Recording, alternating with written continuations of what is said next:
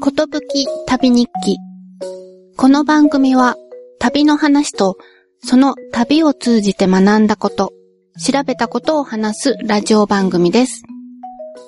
こんにちは、ぽちこです。あるホテルの前を通ったら、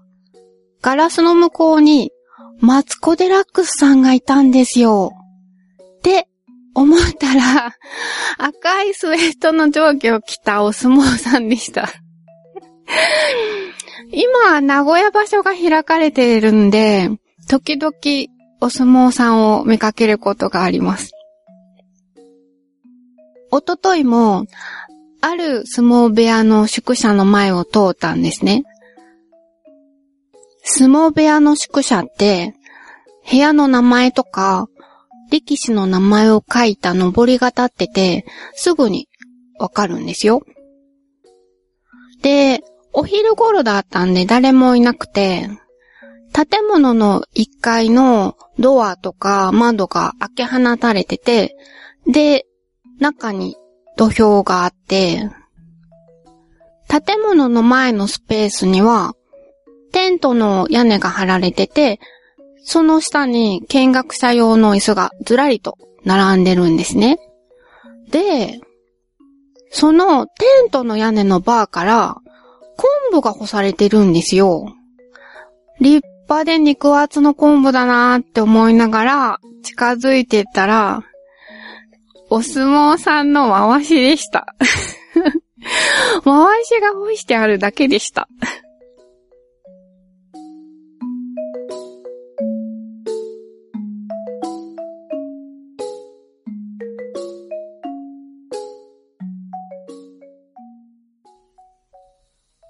今回は富山旅行の7回目です。旅先で必ず行くところ、それは地元のスーパーマーケットです。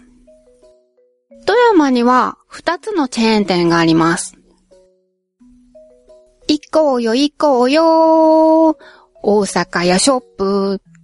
っていう軽快でついつい口ぐさんじゃう BGM が流れている大阪屋と、ある、ある、アルビスっていう大阪屋に比べると上品というか洗練された感じの BGM が流れているアルビスがあります。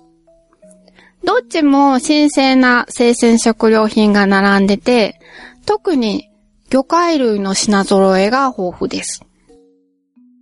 アルビスは岐阜県にもあるらしいですし、大阪屋はなんと最近愛知県の北部に出店しました。もう少し南下して名古屋にも進出してくれると嬉しいんですけどね。名古屋のスーパーとの違いは、昆布の多いこと。お相撲さんの回しじゃなくて本物の昆布ですよ。まず目につくのが、昆布締め。5ミリから1センチ厚さくらいのお刺身が昆布の間に挟まってます。いろんな魚のお刺身が挟まれてて、中にはホタルイカのお刺身が挟まれたものもありました。けど一番多いのは、サスって呼ばれているカジキマグロです。前回行った時にも食べたんですけど、あんまり美味しかったっていう印象はないんですね。でも、今回、何気なくネットで昆布締めを検索してて、食べ方が間違ってたことが判明したんですよ。私ね、昆布締めを昆布ごと切り分けて食べてたんですよ。昆布と一緒に。そうじゃなくて、昆布を剥がして、中のお刺身だけを食べるらしいんですよね。なので、前回食べた時は、昆布の歯ごたえとか昆布の味の方が勝っちゃって、お刺身の存在がなんか薄かったんですよね。なので今回は、ちゃんと昆布を剥がして、お刺身だけ食べてみました。そうしたら美味しいの。お刺身の水分がいい感じに抜けてて、ねっとり感が出て、そこに昆布の旨味と塩気が加わって、いや、こりゃ美味しいと思いました。大好きになっちゃいました。もちろん剥がした昆布も食べればいいそうです。刻んでお刺身に添えてもいいし、別の料理にも使ってもいいし。なので、もちろん剥がした昆布も食べましたよ。他にも鮮魚コーナーには、昆布巻きかまぼこが並んでます。巻き寿司の要領で、海苔を昆布、ご飯をすり身に置き換えて、くるくるっと巻いて、まん丸じゃなくて、ちょっと押さえて扁平、楕円にしたものです。昆布以外にも、色をつけたすり身で巻いたカラフルなものもあって、かまぼこ売り場はすごく華やかです。ちなみに、すり身もたくさん売られてて、結構お値打ちなんですね。なので、買って、ハンバーグみたいに形作ってフライパンで焼いて食べてました。乾物の昆布コーナーも充実してます。もちろん昆布そのものもあるけど、昆布を細かくふりかけ状にしたものとかもありました。ご飯にかけたり、サラダにかけたり、和え物にしてもいいっていう、結構使い勝手のいいものでしたよ。それから、とろろ昆布とかおぼろ昆布っていうのもありました。私はあんまり昆布にそんなに馴染みがないので、よく知らなかったんですけど、とろろ昆布とおぼろ昆布って違うんですね。皆さん知ってました？とろろ昆布の方は、綿状になってて、ふわふわしたものです。ご飯に乗せてもいいし、よくお吸い物に入れたりもするやつです。これは、昆布を酢などにつけて柔らかくして、で、それを重ね合わせて、数日間プレスしておくんですって。そして、ブロック状になった昆布の側面を機械で削ぎ落とすんだそうです。で、おぼろ昆布の方は、おぼろ昆布は薄い板状になったものです。これは厚みのある昆布の表面を特別な刃物を使って手作業で薄く削って作るんですって。職人技らしいですよ。で、表面に近いほど黒くて、内側になるほど白くなるんだそうです。見た目はとろろ昆布と似てるけど、料理に使っても完全に形が崩れないだそうです。このおぼろ昆布が味付け海苔みたいに個包装になったものがあったんで買ってきたんですけど、ほかほかのご飯を巻きながら食べても美味しいし、おにぎりに巻いてもいいし、すごく良かったですよ。重宝しました。あと、昆布を細かくしたものが入ったお餅とかパンも売られてました。パンは買いそびれちゃったんですけど、お餅は買って帰ってきました。お正月ののし餅を四角く切ったようなものに昆布が入ってます。なので、のし餅の要領で焼いてお醤油をつけて食べたらちょっとしょっぱすぎました。昆布に塩気があるからお醤油はいらない感じです。なので、二つ目からは、ただ焼いて、お海苔を巻いて食べました。磯の香りがすごくして、美味しかったですよ。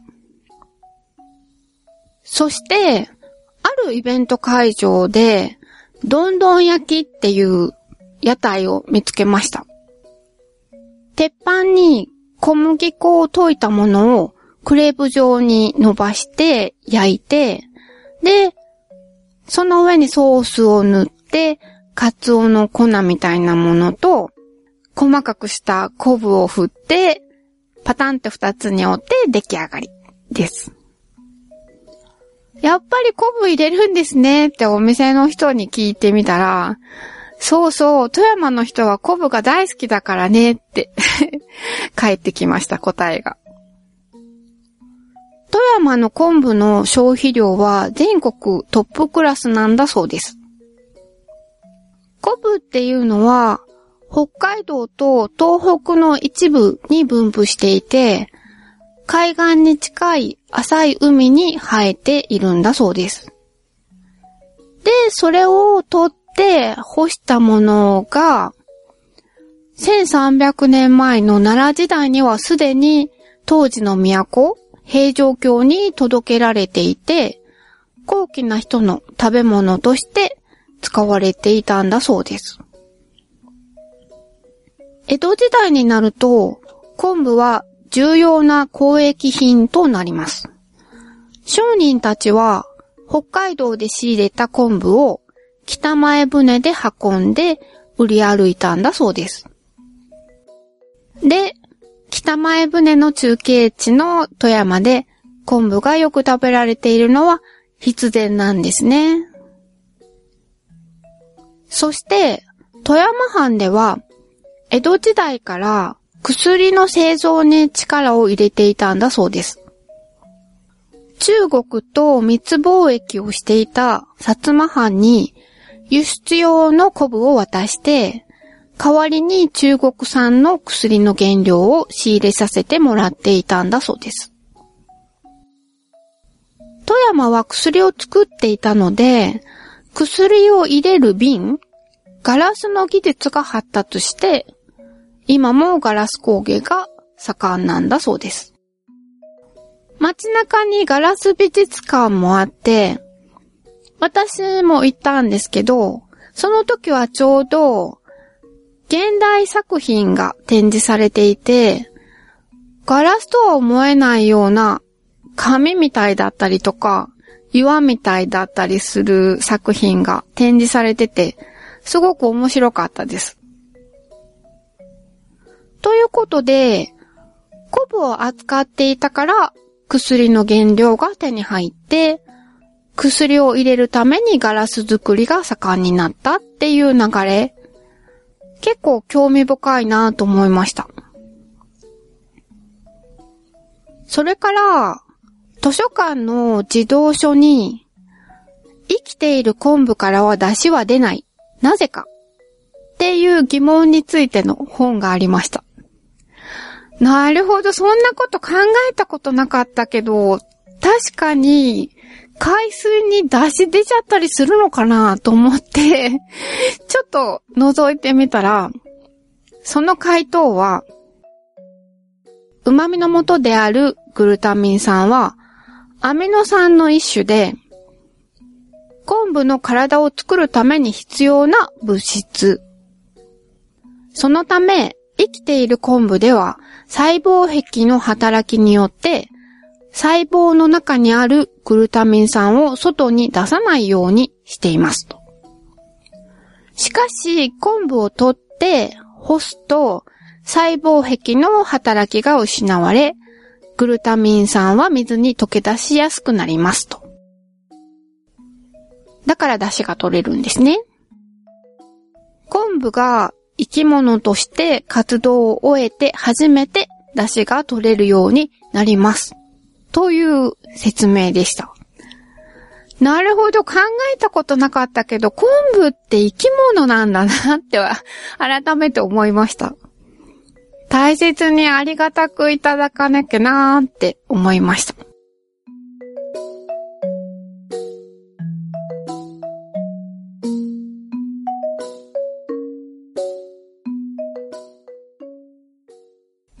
旅行の話は今回で終わりです。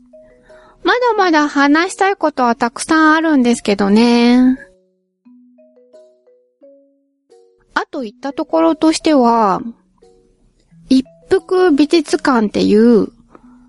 えー、字がですね、100に、えー、川、三髄編の川に豚っていう美術館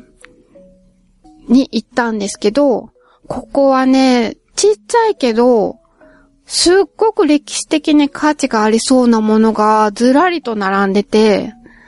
さらにお庭もね、とっても素敵で、おすすめしたいなぁと思うし、あと、高岡市の街歩きも楽しかったですし、高岡市にある国宝の小光寺っていうお寺もとっても立派でした。それに、富山市内の散策も楽しかったですよ。まだまだ本当は話したいんですけど、けど、富山旅行の後に出かけた旅行の話もしたくて、後が詰まっているので、次回は別の旅行話に移りたいと思います。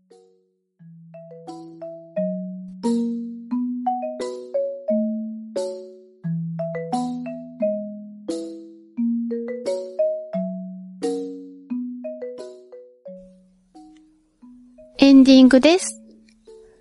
タクシー運転手の稲熊さんから、こちらの番組も楽しませていただいていますよっていうメールをいただきました。ありがとうございました。